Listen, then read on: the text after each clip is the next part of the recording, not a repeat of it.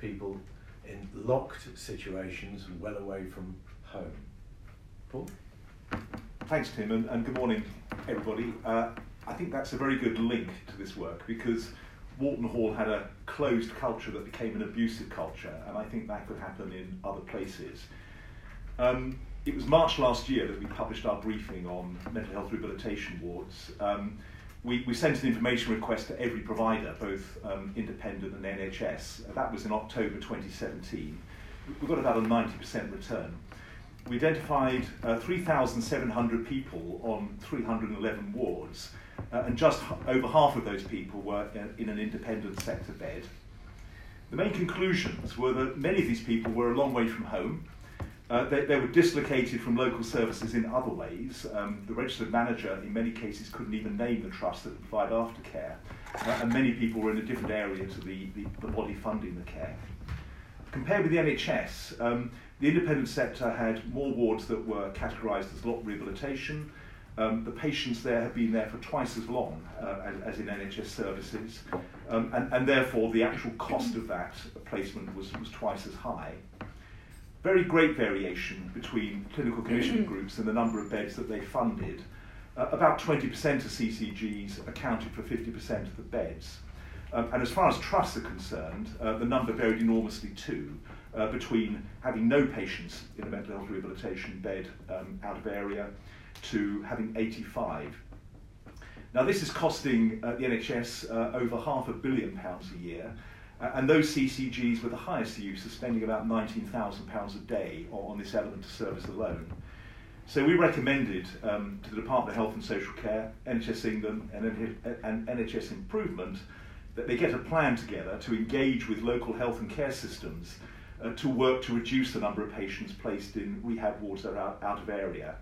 Uh, we've just repeated the survey um, and we'll be publishing those results in June, uh, July with an update. Fantastic. Um, well, we have here Sue Pashley, who Sue, you you've actually been in in locked rehab, haven't you? Yeah. Good morning, Tim. Um, yes, I was out of area. I was about two hours from my home and my family um, in a locked rehab service for about four and a half years. Um, a short period of time in low secure, and then I stepped down to locked rehab.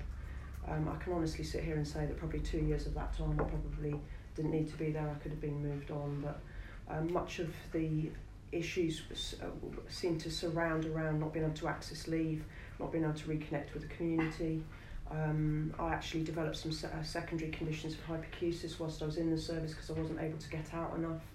Um, so for me, I, I my anxiety increased. Yeah. Um, because I was spending more time in, in, in on the ward than I was getting out and about. So for me, there are a num- there are a number of issues, and one also is that in four and a half years, I had five different care coordinators, long periods of time without any connection with my home team at all.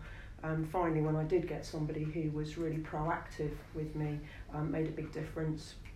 Um, and I think the only reason in the end that I left when I did, and I think I could, you know, I worry that some people stay, could even be there still now, and this is two years on, um, much to do with the fact that I took control of the situation. Somebody had advised me, another service user who'd been in that service had advised me to try and connect with housing provision myself to find my own supported housing. So on leave, I went to the local library wow. and did that myself. Um, and it, I then went to my own care team and said, these are the options, could we explore these? I don't think that would have been done unless I'd been proactive with that. So sort of self-help inpatient. Yeah, spell. yeah, and also some. Um, I pushed on voluntary work in my local community as well, which wasn't um, supported particularly initially by my service, and they were very anxious about that. Um, but that really helped build my confidence. So those were two things that were really important to me, and I, I, I worry about I could, could have stayed there longer if I hadn't have been proactive but not everybody's got the capacity to do that or the motivation. To do that. No, I'm sure, and I, I, I mean, I know that there are people who have been there considerably longer than four and a half years, yeah. even though four and a half years is deeply shocking.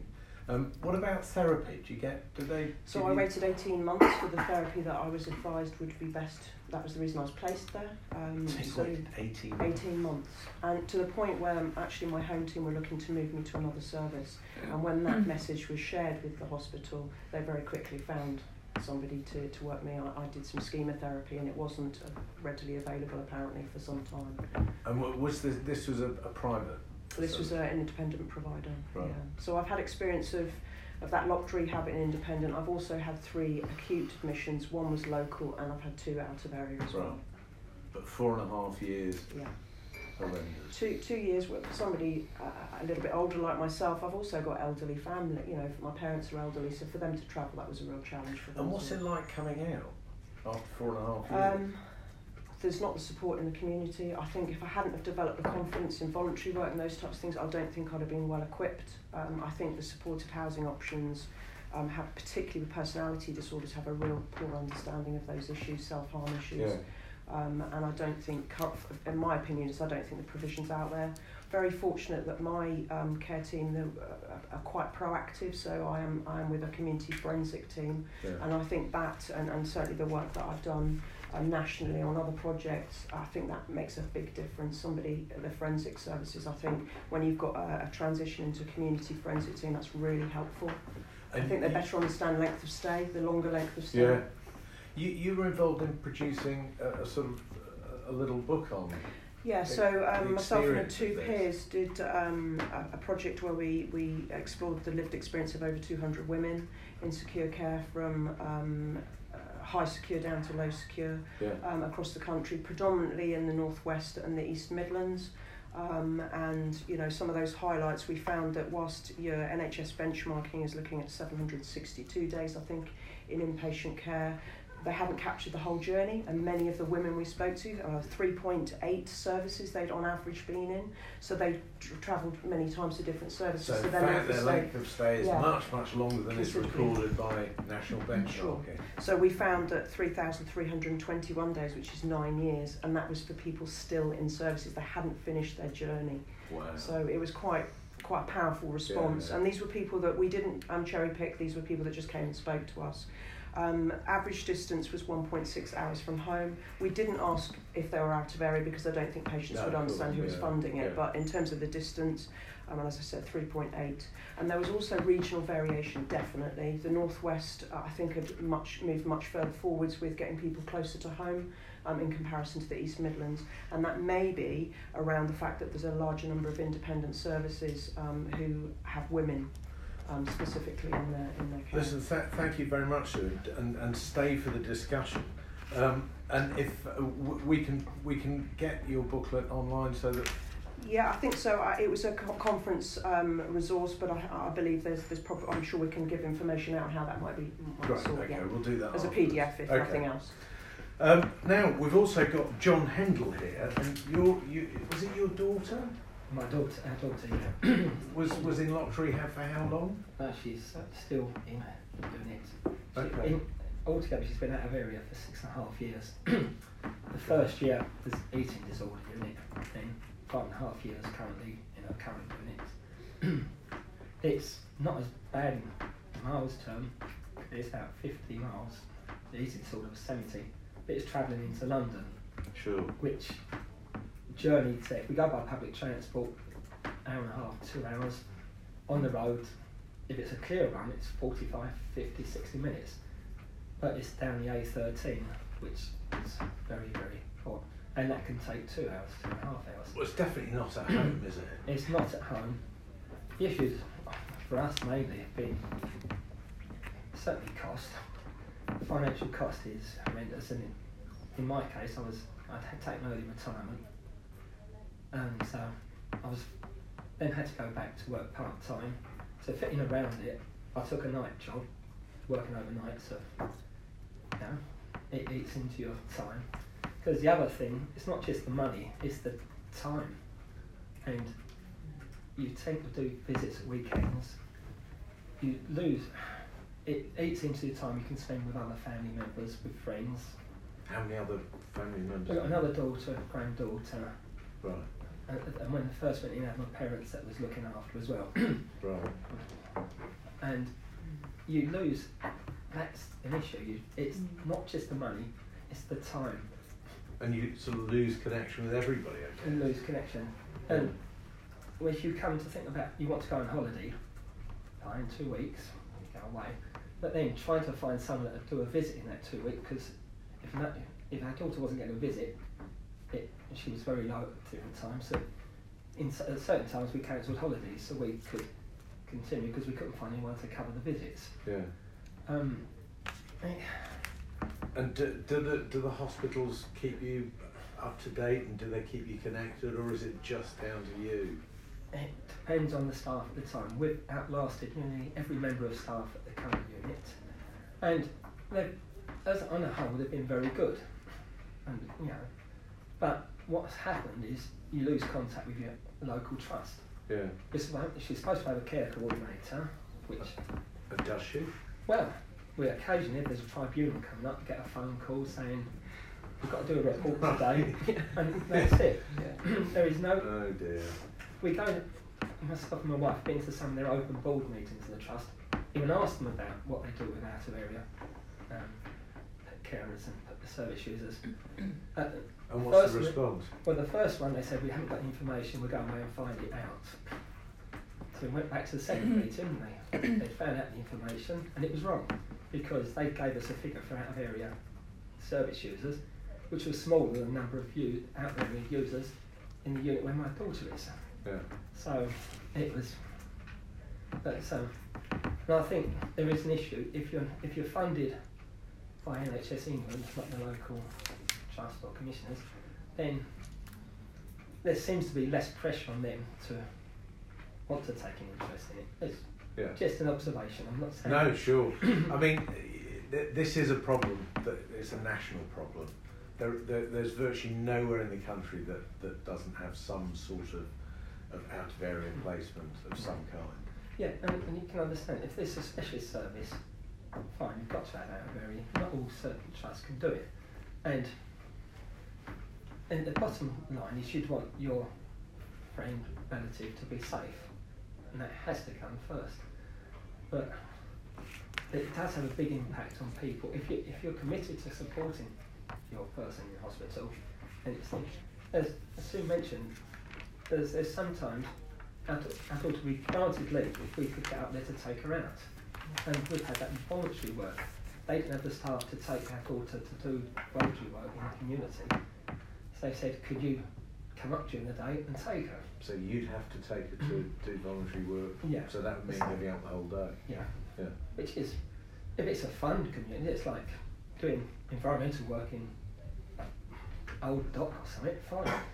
But it's standing at the end of a London triathlon is not so much fun.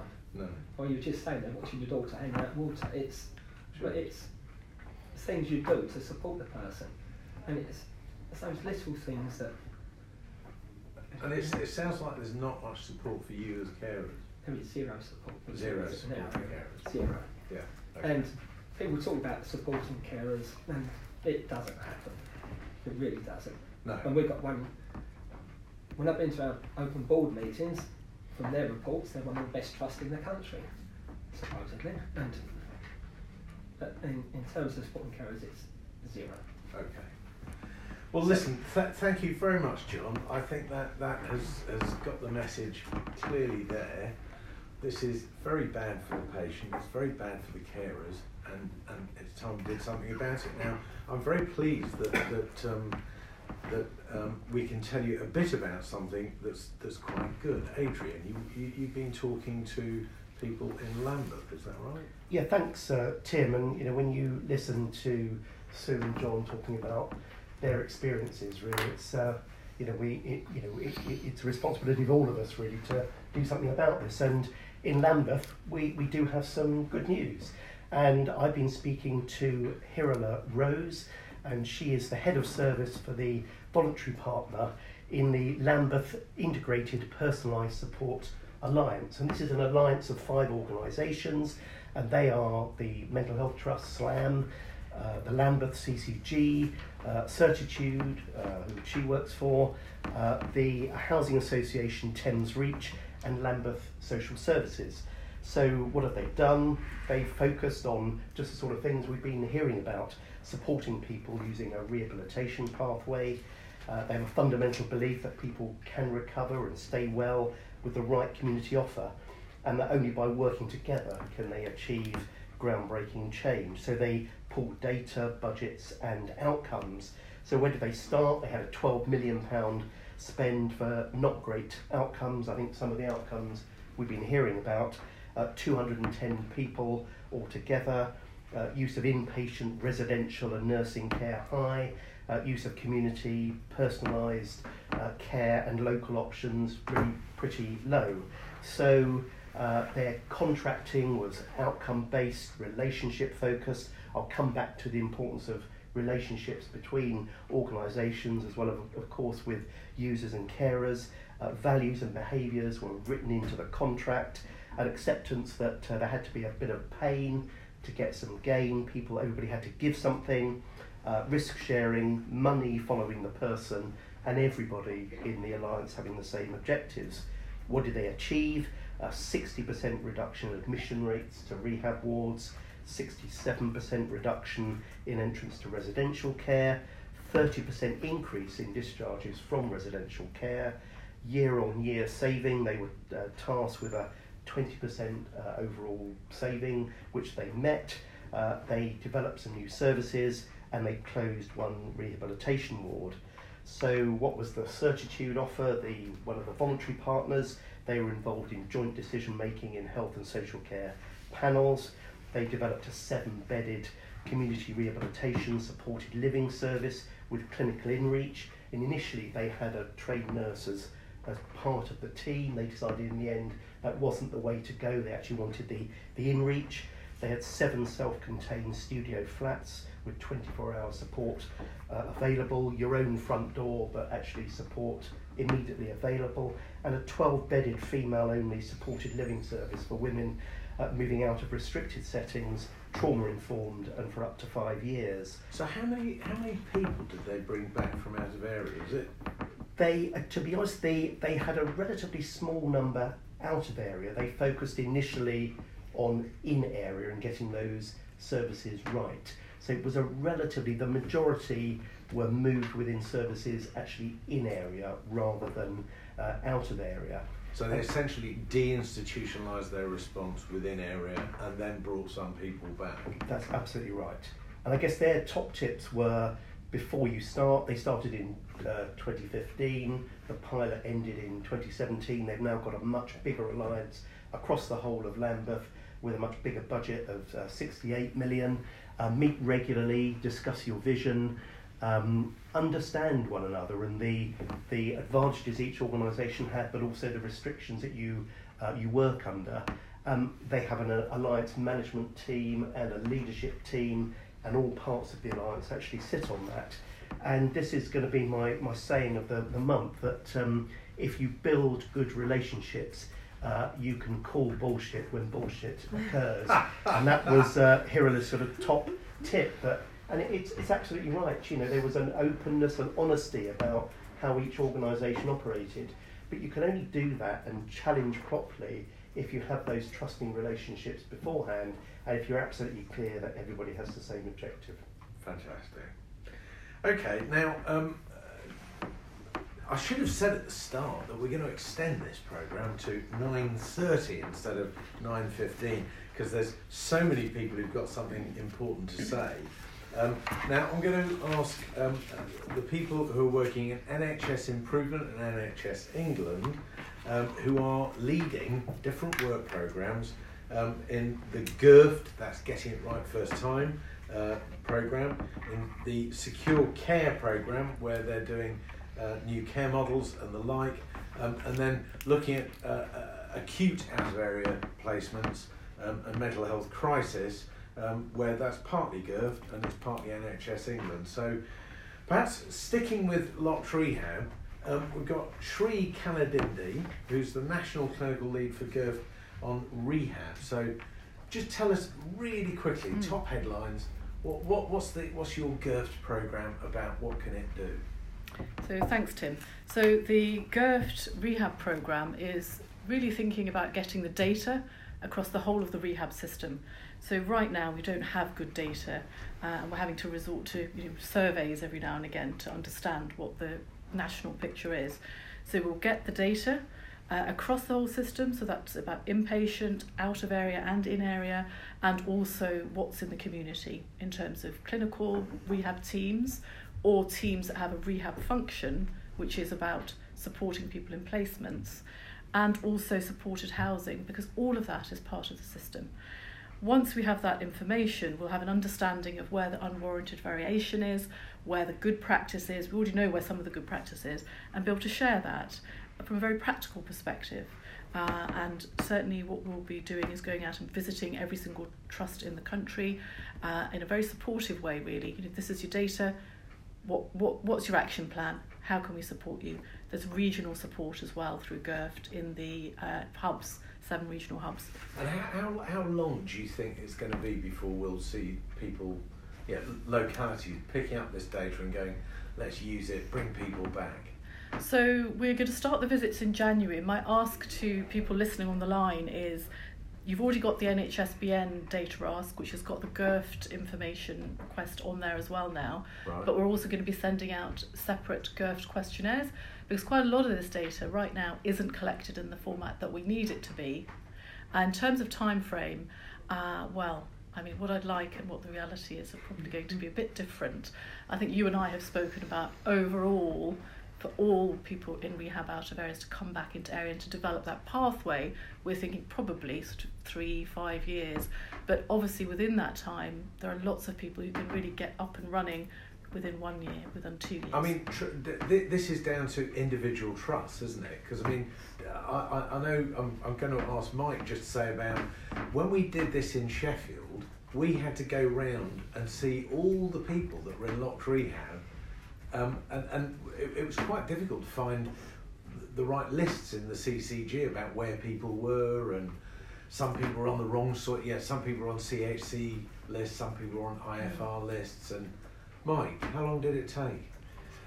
Uh, it took a couple of years overall. I think it could be done more quickly. I mean, I think the key message is, uh, and I think this came out in what was really clearly said by, by our, you know, our experts of lived experience and carer experiences, you can't run this by numbers on a Microsoft Excel spreadsheet and bed night rates. You've got to go out there and meet people and understand where they're coming from, check that the care that they're getting meets their requirements, and if it doesn't, do something about it. And the other thing you can do is bring that hugely expensive uh, resource, that, that, that half a billion pounds per year, back into local services, and that gives you the scope to provide unprecedentedly intensive and comprehensive and psychologically informed care for people in their own homes. Fantastic. And just to sure. add, one of the other uh, main issues is about staff competencies within rehab settings. Really important. It's yeah. been flagged by Paul in that CC, CQC report.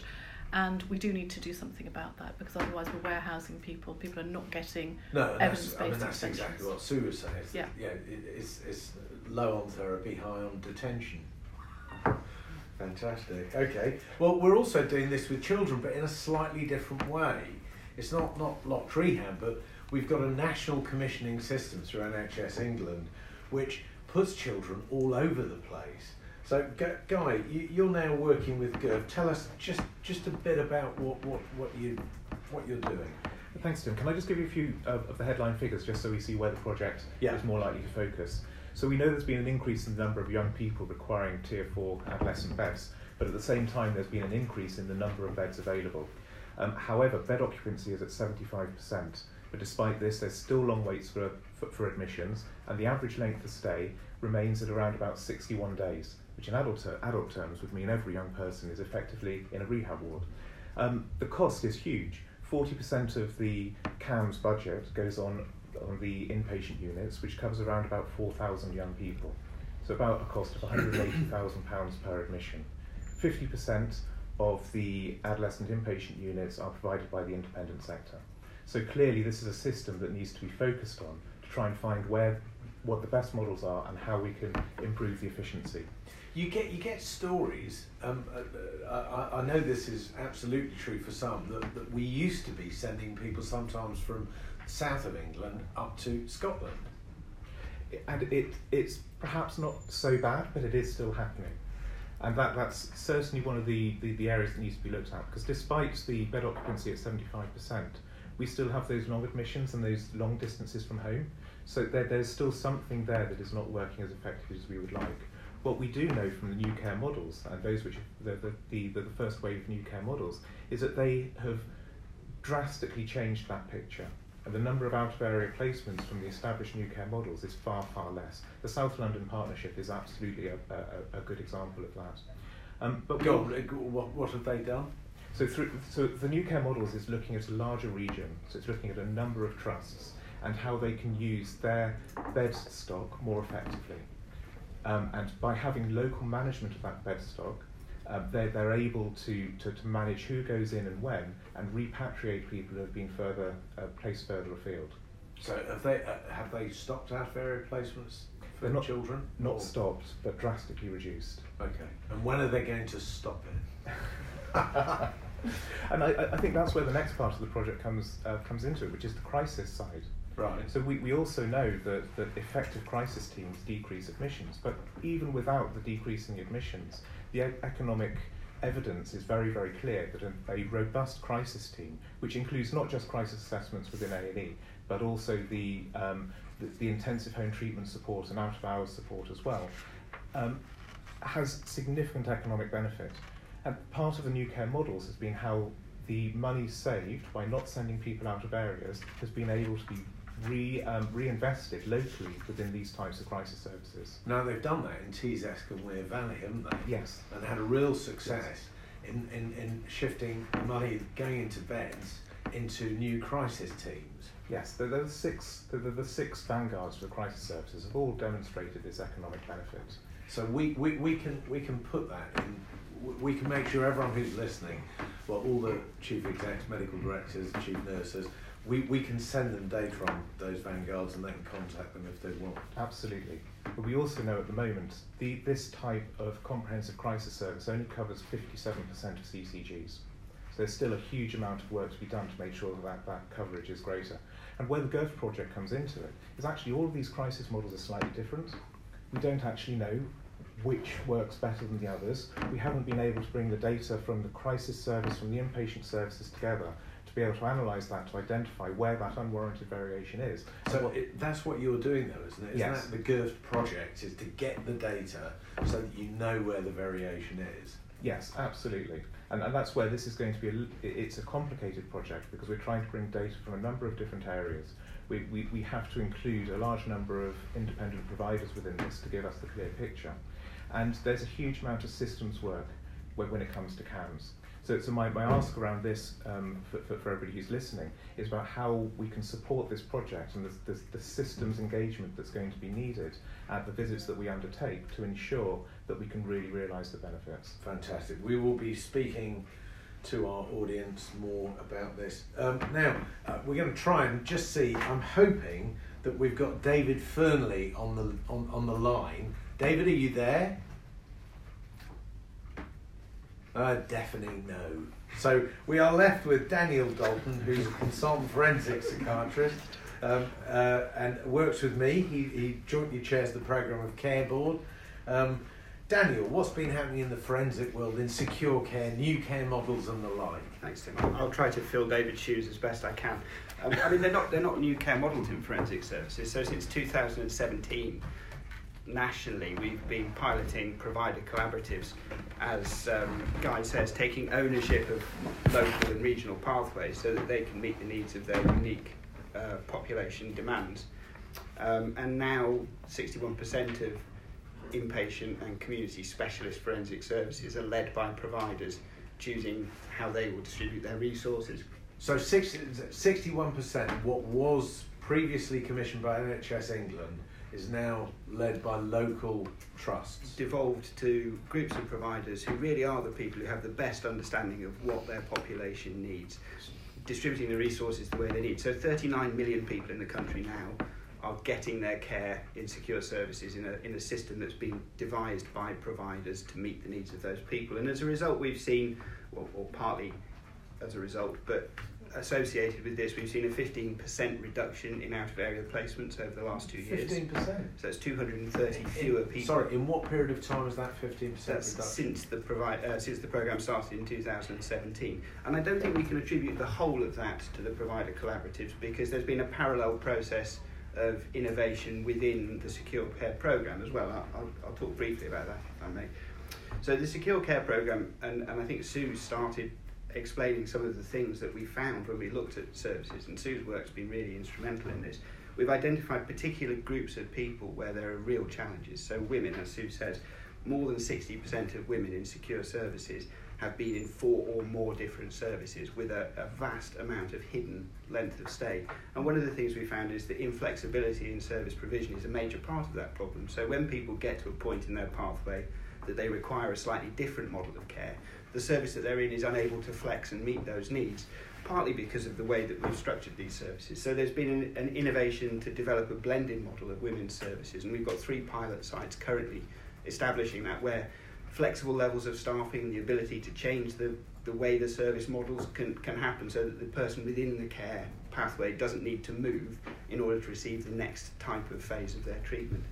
The other thing Sue mentioned, which I think is really important, is to talk about the impact of community forensic services. So, so we think, based on the evidence of when there is a community forensic service in place, that you can expect a 24% reduction in length of stay if there's a community forensic service associated. 24%? It's a really substantial amount. And if we extrapolated that nationally, which is a conjectural legitimacy, we would expect about seven to eight hundred fewer inpatient beds to be occupied in secure This is out of a total of how many? Isn't it about five or six thousand? It, it's around beds? that, yeah. So it's a substantial reduction, and, and although the link in secure care between being close to home and length of stay isn't as clear, obviously creating capacity in local systems is going to give the opportunity to provide care closer to home. Okay, so you, are saying if one major factor in this is providing community-based forensic type services. Now, to what extent are they going to do exactly the same as the ones we would have for locked rehab? Uh, I think I think it's a really good question, Tim. I mean, I think one of the things that's really important is these services aren't just providing an extended version of what happens in the community at the moment. They have to deliver a service which is capable of managing a degree of risk and complexity that perhaps would create anxiety in current systems. And it would have to do that in partnership with housing providers. It would have to do it with the necessary skills to provide the kind of interventions that have only been available in inpatient services previously. So it would require a serious redeployment and reskilling of, of our current resources. But I think part of the challenge with out of area placements that we see is that it's not just the person who goes out of area, the resources and expertise do as well. And where we have highly specialised services, such as, for example, secure deaf care, we end up with pockets of expertise that generate the further expertise, and then the rest of the system cannot manage the needs of people locally who are, have these particular issues. So, for example, the average length of stay in low secure deaf care at the moment is 6.6 years, which compares to the average length of stay for standard low secure of 2.6 years because people can't get out because the resources are all located in specialist centres. Gosh, that's not very good, is it? It is a sad indictment, I think, of how we create these self-fulfilling systems which basically fuel their own uh, destinies. Okay, so um, I, I, think we're getting a clearer picture. You know, we've got to have uh, reinvest these resources in community-based services that, that get backed up by local beds not by out of area beds, um, and that those resources are therapeutic, that they've got that they can fit around the patient. But you've got to have housing providers. You've got to have you've got to you've got to have a, a, a community that's therapeutic rather than just dependent on therapeutic communities. I think that's right, and we have to find a way also so that where we do have specialist pockets of expertise, they can spread their knowledge around the system. So perhaps where there are highly specialised services, encouraging them to reach out more and visit people where they are rather than bringing people to them. Okay, so we've, we've, we've covered the, the locked rehab end, we've covered um, tier 4 CAMHS, um, we've covered uh, secure care and new care models. Um, now, um, all, all, of which, you know, lots of money tied up in this, um, uh, and lots of heartache with thousands of people involved in it. Um, let me come to um, Mike. Acute out of area placements. This is this is hundred million pounds per year currently being spent on out of area placements because we aren't managing our beds properly. Tell us what the problem is, Mike. Okay, and uh, as everyone knows, it's in the five year forward view to get these eliminated by uh, 2021. Uh, the the doom and gloom part of the story is that for the, the quarter we, the last quarter that we've got information for, there were 60,000 out of area acute bed nights. That are, corresponds to between six and 700 people every month going into an acute out of area placement. More people going into a placement every month than coming out of a placement every month, even though these are ostensibly the shorter, uh, the shorter placements.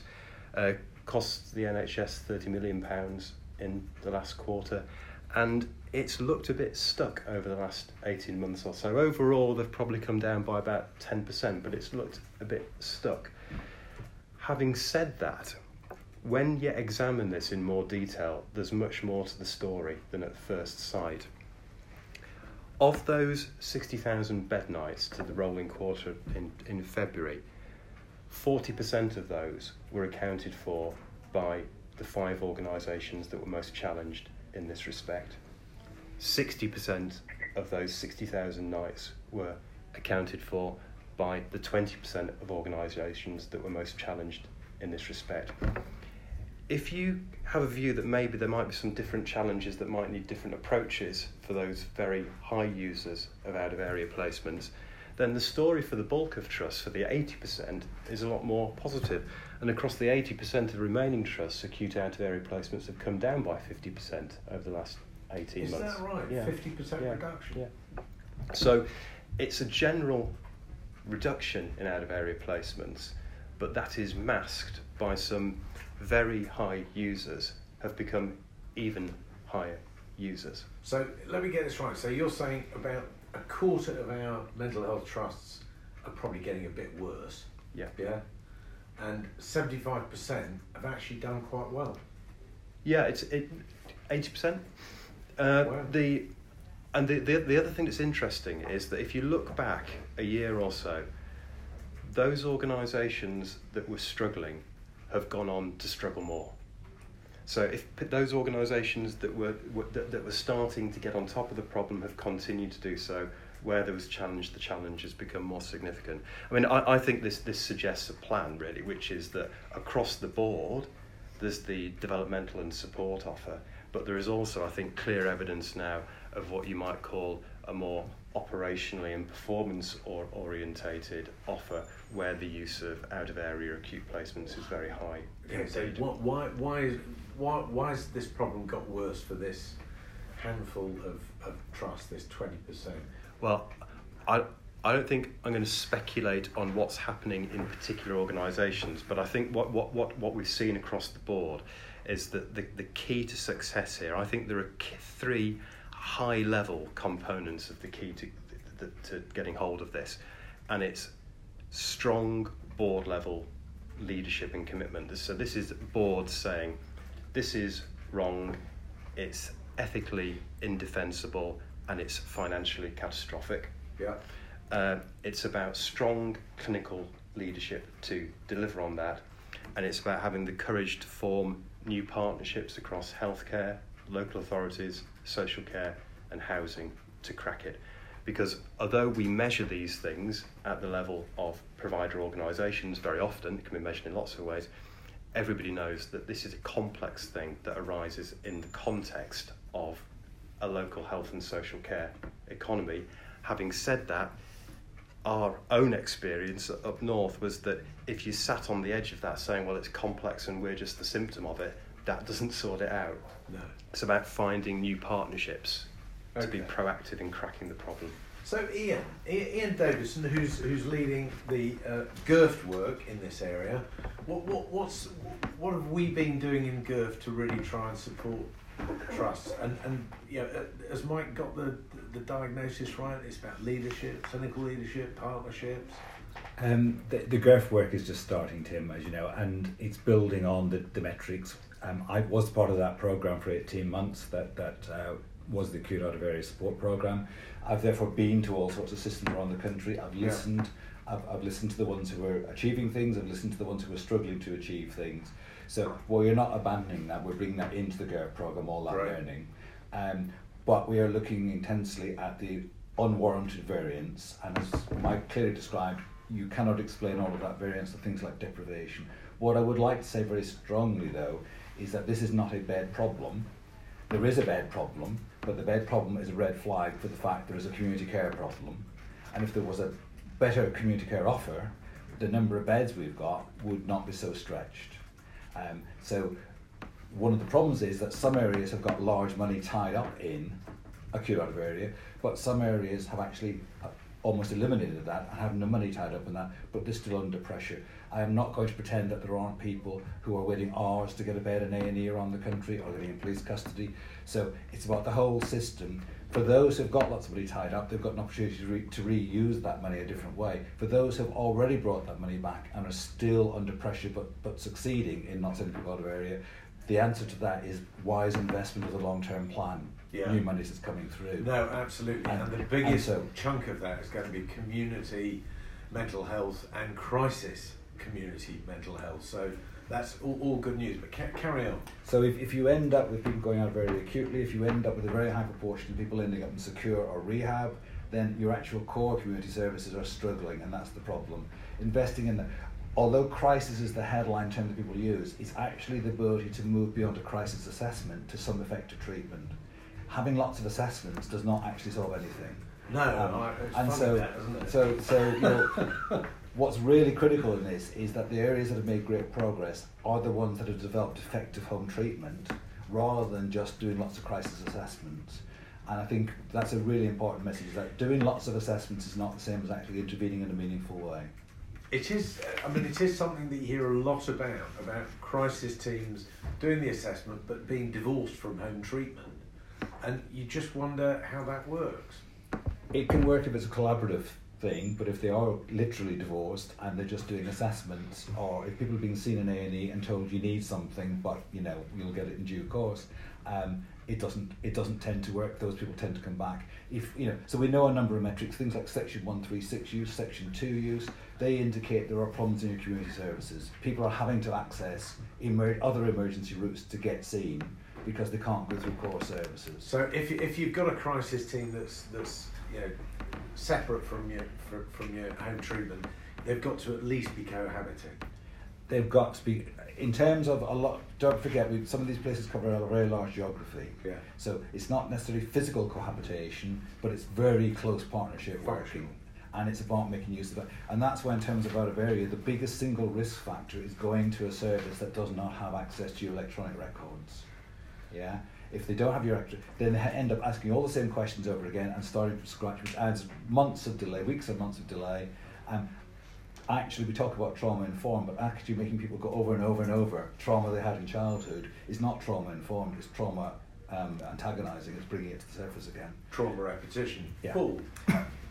Yes, just to add a note to this, um, I, am fully on board with the idea that, that it's a problem with community services, and if we get those right, then, then that will relieve the pressure on beds. But it's equally vital that if someone needs a bed, they get a bed, and, and they get it promptly, because uh, we're aware of, of six deaths of people who have died after the decisions have made this person needs a bed, but there's none available. Um, that, that's based on coroner's reports, recent coroner's reports. So I suspect that, that that's not that, that that's probably a low estimate. Um, so um, whether it's uh, well, it, it, the, the, metric around out of area placements mustn't stop the decision that if someone needs a bed, they get a bed at, at that point. And I, I, guess we all agree with that. We all agree with that. And, and as the people who the systems are being to visit, what we say is, if someone needs a bed, get them a bed. Turnaways are what we are saying shouldn't happen. Yeah. Um, and that's quite categorical. In our slide pack that we use, that's quite categorical. We're actually asking our metrics about how trusts are making sure they aren't turning people away. So, yes, absolutely. Um, everyone who needs a bed should get a bed, it should be local. But where you can deliver as good a service by not having a bed, why take someone out of their home and put them into a bed? I tell you what, what's really interesting about this is that, that the uh, urgent emergency care program in NHS England contacted me a few months back and said, "Oh my God, we've got you know people waiting seven days in A and E, yeah, in a in a room with a chair." And then you look at it and you find it's the same trust that have got huge out of area placements. And then you talk to the police in the same area and they're saying, yeah, we can't actually get people out of the out of the cells. So it, it, what's the problem here? Is it too few beds? Um, it's too few beds for the way the system is currently designed because there's too few alternatives to beds. Alternative beds may be things like crisis cafes, but they can be often long-term effective treatment for people. It's not one or the other. It's about a whole range of community options for people. Um, it is about leadership. It is about making sure you've got the right level of investment in the right services. Um, so you know that's very important. But but in the end of the day, what we know is that um, there are many many people who end up stranded in hospital who do not need to be there. They may have need to be in hospital for a period of time, but they end up stranded because there's a lack of community services to go back to. So it's it's when we do the work, it's about segmenting where the issues are along that pathway, right from your first contact right through to why you end up in rehab or secure or anything else. But the bit we're focusing on, my bit, is the crisis acute bit. But yeah. that's based on if you if you don't have a core community services right, crisis acute can never cope with the demand. One of the good things is because we're driving down stigma, more and more people are seeking help. But if you're asking people to go and seek help, you've got to be delivering help to them. There's no point in people being told to go and see your GP or someone else if you've got a problem, and then there's nothing behind that. So it is very much about using the long-term money and bringing, for those trusts that have got money spent out of area, bringing that money back into local services. No, it's true that if you think about there's 2.3 billion extra coming into mental health services, building up to that over the next five years. On top of that, if we solve this problem of out of area placements, we're talking about an, another billion pounds available to spend on community based mental health, which is phenomenal. Yeah. That would be 3.3 billion. Think of how, yeah, how many, how many more staff we'd be able to employ. Um, okay, so um, Mike, when, when, when you've been looking at this, is, is there any suggestion that areas that have got more beds don't have this problem or? No, it's the opposite. The, the general pattern is that the areas that don't have high numbers of out of area placements have either average or below average number of inpatient uh, beds.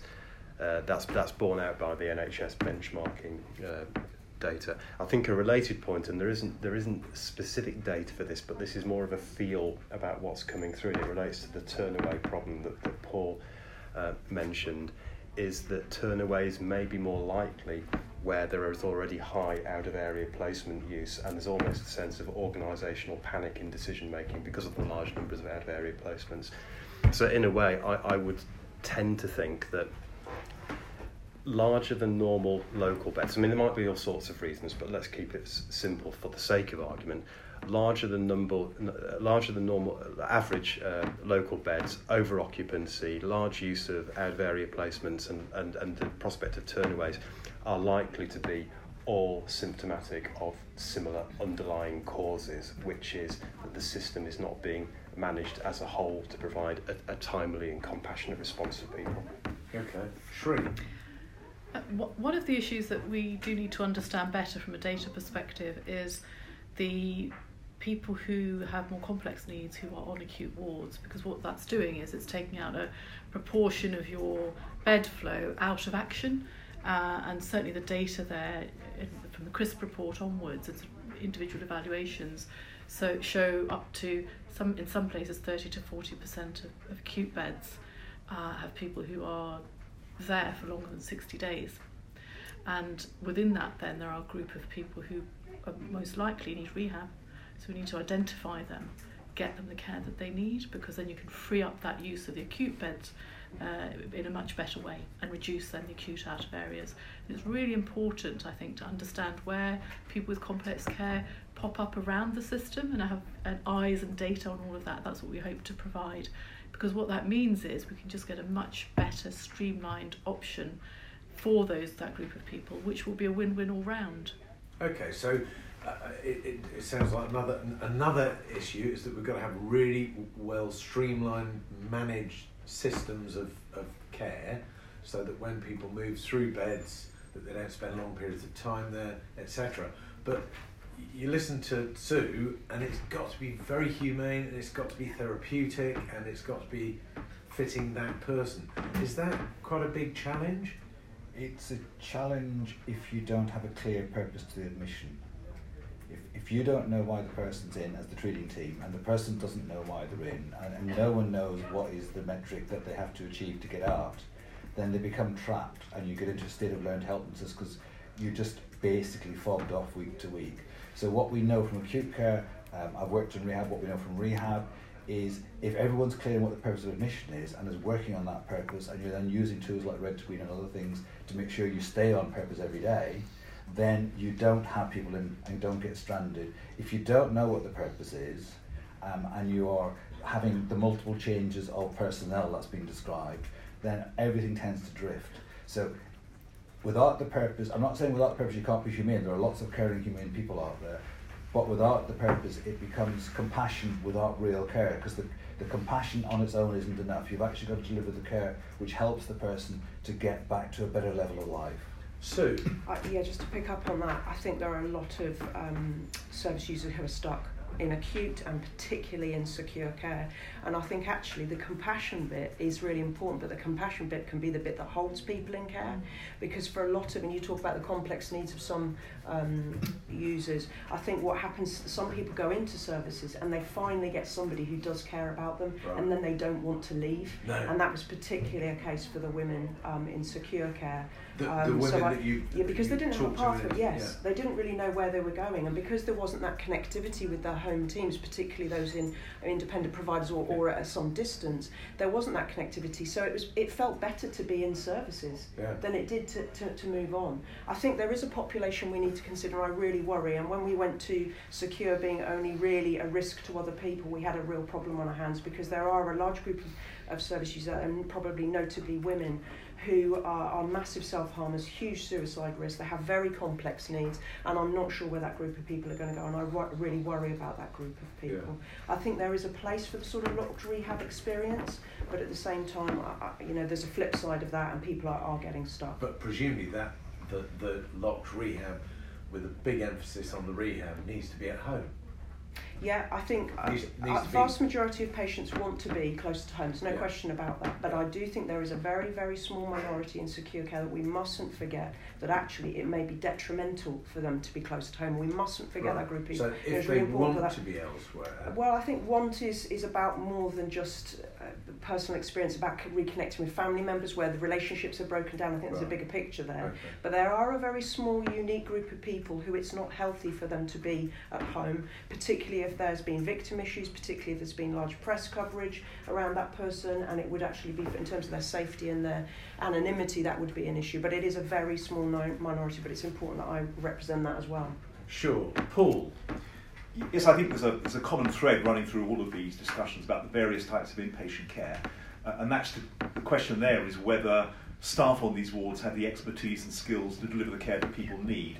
Um, and paradoxically, the only way that we can minimise um, the number of beds is by providing outstanding inpatient care, um, so that when people are admitted, they get the care they need, um, and, and they're, they're, they're out of hospital at the earliest possible time.